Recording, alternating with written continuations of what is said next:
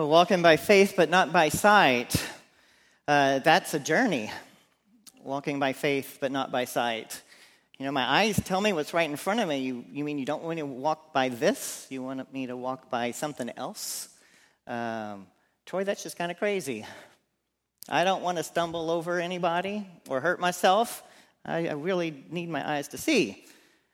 We're celebrating a different kind of sight here. We're celebrating that trust in God, that trust in the Spirit, that trust and love in our lives, so that we can be in touch with that in ways that we walk each and every day by faith.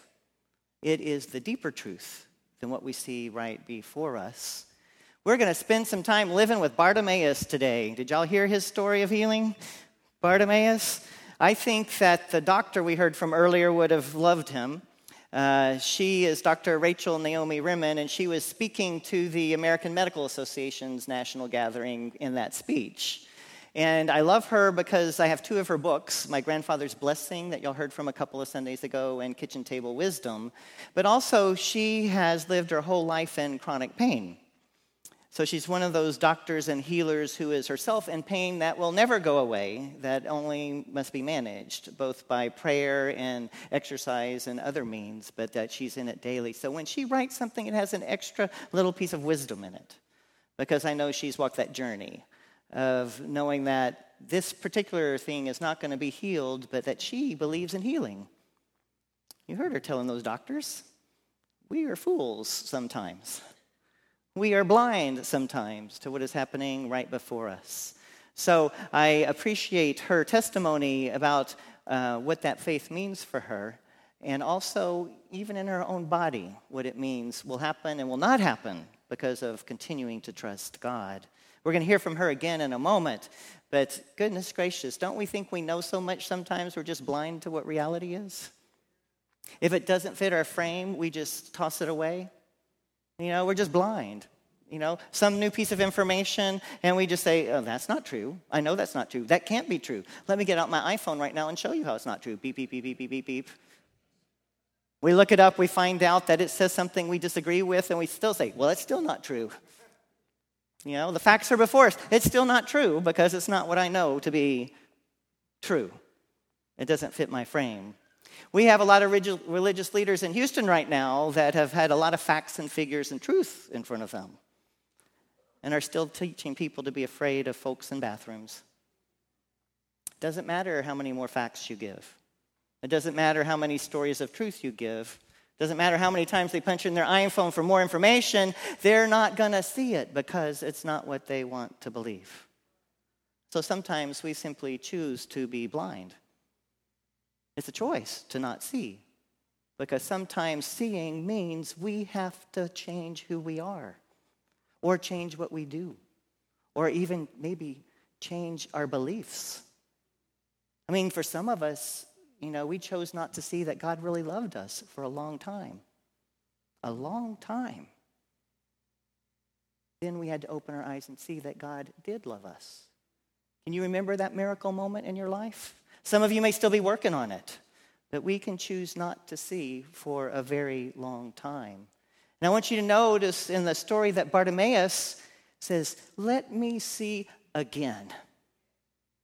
There was a moment in life where Bartimaeus could see. He says, Jesus, let me see again. You know, sometimes we are present and we're able to see, and we lose that capacity, either because we fill ourselves with knowledge or it hurts too much to continue seeing, so we just stop. We just numb ourselves out and become blind to what's before us because it may just hurt too much to engage it. Have you ever chosen to be blind? chosen not to be present because it was safer not to really see what was going on. You know, it's a dangerous place to be, but sometimes we just feel like our own livelihood is threatened if we actually allow it in. During uh, the Holocaust, there was a survivor of the Holocaust named Viktor Frankl and Victor was in concentration camp for many years and survived that experience. And then he wrote about it. And he was also a, a doctor, a psychiatrist. And so he looked at what he saw and tried to explain the experience to people. And he said, At first, when we were in the concentration camps and they would take people and torture them and kill them right in front of us, we wouldn't look. We all looked around the other way because we could not bear to see it. We could not see what was happening to our own families, our own people. We couldn't bear to look. And then he said, after a while, that this daily occurrence kept happening over and over and over again. We would look, but we couldn't see. We would stare numbly, blindly at the, what was happening in front of us, the atrocity, but it was so numbing, we couldn't feel. And we really didn't see it. And then he said, then there were the ones who survived concentration camps. They were the survivors. The survivors were finally able to look and see and feel, and in the feeling, make the commitment that we're going to remember this one's name. We're going to tell this one story. You're going to know what happened here.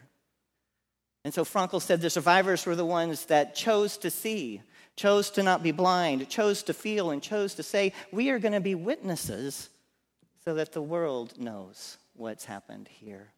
I think we have a group of survivors in this church. We have a group of people who've come through all sorts of storms and rain. And even coming through those storms and the rain, we do respect one another because we look at each other and we say, Look at you, you made it. Here you are today. Let's witness to those who didn't make it with us. Let's witness to those for whom hero is life and death. Let's witness to all of those that God loves that the world hasn't loved yet. Let's open our eyes to see. Have you ever wondered how you might still be blind? How it may just be chosen? Or how you may have been trained into it, as Dr. Remen talks about? How you may have learned so many things you can't see what's before you? The disciples thought they could see what was before them. They thought they knew who Jesus was. And in this part of Mark, chapter 8 through chapter 10, is read it all together when you get the chance. It's an exploration of what it means to be blind and not blind. It starts with the healing story of a person who's blind who heals in stages. First, he sees people like they're trees walking around. And it ends with this story. The purpose of chapters 8, 9, and 10 is not to tell you that Jesus got to be a better healer right? It happens instantaneously instead of through stages. The purpose is to contrast when people think they really can see, but they're blind. The disciples thought they knew. They thought they knew enough that when Jesus told them in chapter 8 and again in chapter 9 and again in chapter 10 that he was going to Jerusalem and he would die, just clearly. They said, No, that just isn't so, Jesus. I've punched it in on my phone, and that's not going to happen. You know, even if it says so right here that that did happen, no, no, I choose not to believe it. I choose not to see it. It doesn't match my frame of reference. And so, who could see in chapter 8, 9, and 10? It wasn't Jesus' posse, it wasn't his entourage that tried to keep Bartimaeus away. You know, Jesus says, No, let Bartimaeus come to me. And there's an interesting thing in, by how they name each other. Bartimaeus says, Jesus, son of David, meaning in the line of kings. Jesus, son of David, in the line of kings. And often in Scripture we don't get names, but today we get a name of Bartimaeus. Bar meaning son of, Timaeus, Bartimaeus. So we hear son of David and we hear son of Timaeus. And the words for Timaeus come out like this it means two opposite things. It means shame and it means honor. Son of shame slash honor and the son of David meet one another. And one is asking for healing. And isn't it true? Sometimes we get honor and shame mixed up as the wrong things. Sometimes in his day, Bartimaeus was blamed for what was happening in his body. And it wasn't his blame, so here, the son of shame and honor meets the son of David and has an impression that Jesus should be a certain kind of king. But Jesus just told the disciples he's not. But they're too blind to be able to see. So Bartimaeus comes forward in a particular way. He actually throws off his cloak. What does it mean for a beggar on a street corner to throw off their cloak and leave it behind. Maybe the only thing they owned, maybe their security blanket, maybe what they had with them, everything inside it that they needed for the day, threw off his security blanket and ran to Jesus. I know, Jesus, help me see again. What am I blind about? Where do I need to throw off my own cloak so that I can find you? And Jesus heals Bartimaeus, saying, Your faith has made you whole. Your faith has saved you. And then Jesus doesn't send Bartimaeus away. This is the last healing story in the Gospel of Mark. And this person gets to go right along with the disciples. Jesus, help me see again.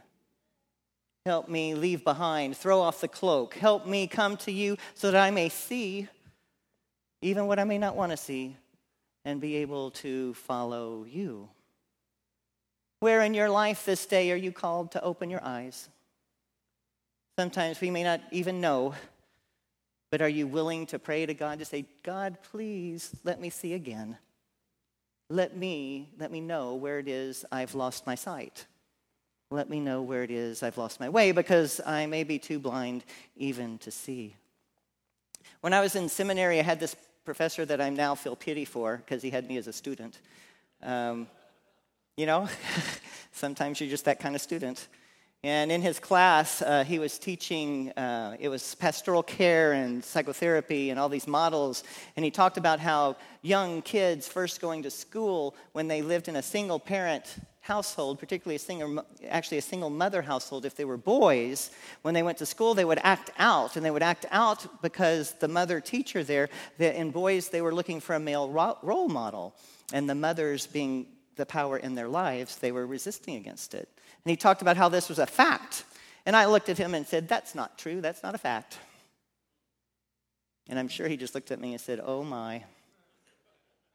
That's not a fact. You see, because I had a single mother and I went to school and I acted out in first and second grade against my female teachers, and I was so close to the story, I couldn't see that it was my own. It went until later, after this professor had died, that I said, You know, that man was right. You know, I even had an ally in the class. It was a young mother who had a son who had just started school who was acting out in first grade. But both of us were blind. Both of us looked at this professor and told him he was crazy. Oh, goodness. If we don't even know, we got to pray to ask Jesus, help me see again. Help me see what I don't even know that I am blind about. And Bartimaeus is told to stay quiet. Don't speak up. You know, the disciples try to hush him. And we know what it's like to have been hushed we know what silence means. Those of us who were around during the HIV AIDS epidemic in the 80s and the 90s, when it was taking so many of our people every week, knew that silence equaled death. We knew that bumper sticker, we knew that model. We knew that if we didn't speak up, we were going to continue to die. You know, maybe, maybe we didn't have anything to lose when we spoke up and said, Oh, God, help everyone see again. Even this that may be hard for them to see, help them see again. So we knew to speak up, to shout out, so that silence would not equal death. Help us see. You know, help us see again, oh God. It was a tough time. What do we not choose to see today? People couldn't see us dying. Who do we not see in, before us today? I ask the question because in asking the question, I know that I'm blind.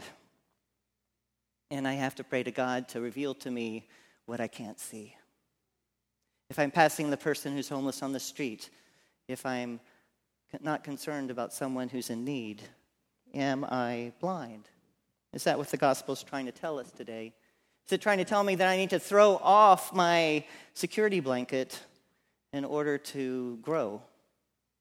telling me that Jesus says, okay, you can do that and follow me. It's a beginning, Troy. It's a beginning if you're able to do that.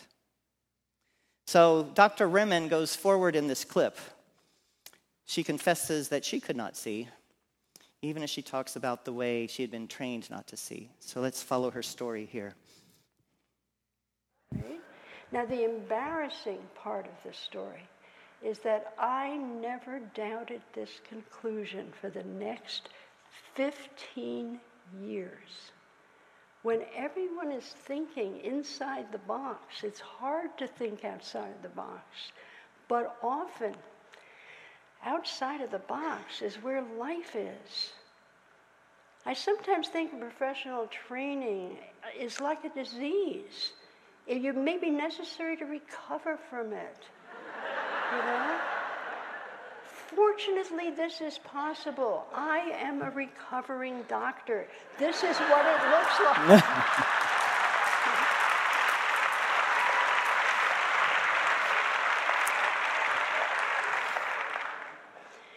Mystery is a way of seeing, a moment when the mask of habit that makes things familiar falls away and we can catch a glimpse of life itself.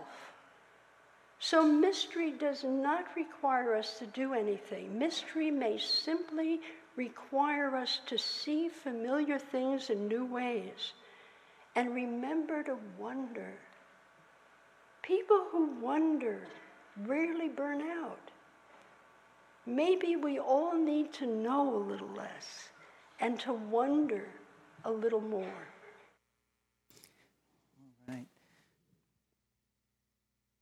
So, this passage tells us healing is real. You can see it if you have eyes to see. Miracles happen every day. Jesus is walking along the road beside you right now, and maybe you need to shout out. Throw the cloak off. Say, Son of David, heal me. Let me see again. Let me grow. Let me know in a new way. What would you do if you knew there was nothing to lose? Would you risk it? Would you try? What would you do if you knew that the victory was won whether you failed or not? Would you try? Would you try? Here we have God's truth of loving us, caring for us when we get blind again and calling us back another time. What is our next step, O oh God? Help us to see. Help us to see the miracles before us. Help us to believe that healing is true. From physical healing to spiritual healing, that blindness can be let go of. Even when we're so committed to our frame, we resist until we see the resurrection. Help us, O oh God, to know that you love us even beyond that. In Christ's name, amen.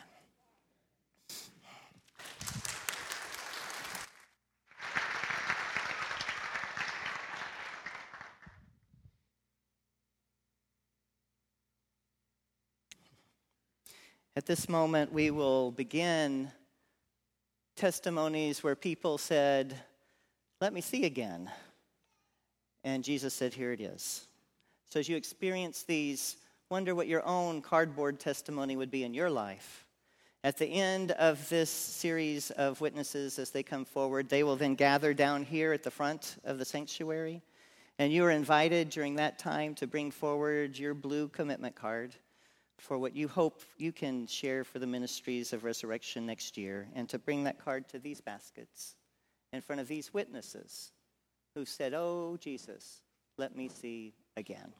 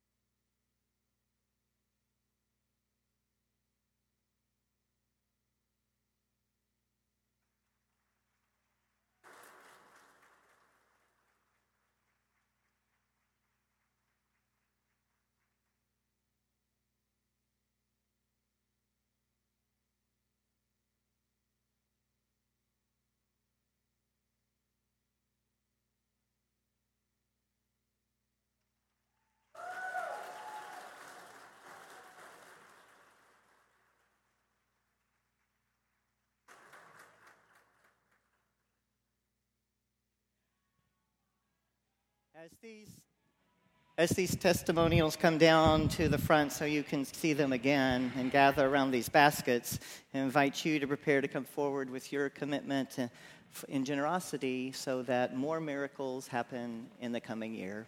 More miracles where people are transformed by God's love and by God's grace. That they see a new self. They know a new God.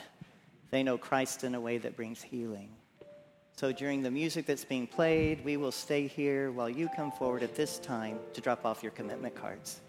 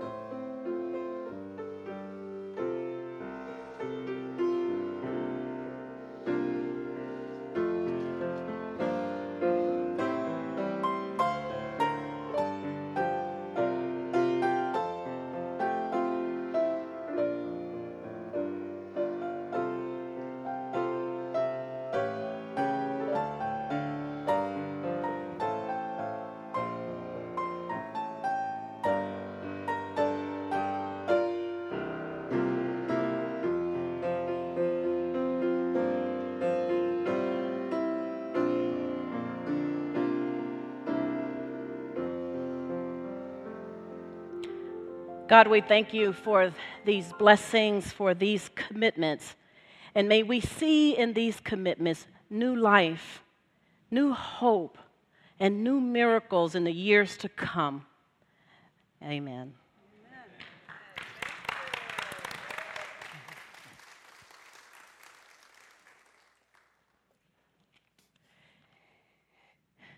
And now it's as the ushers come forward.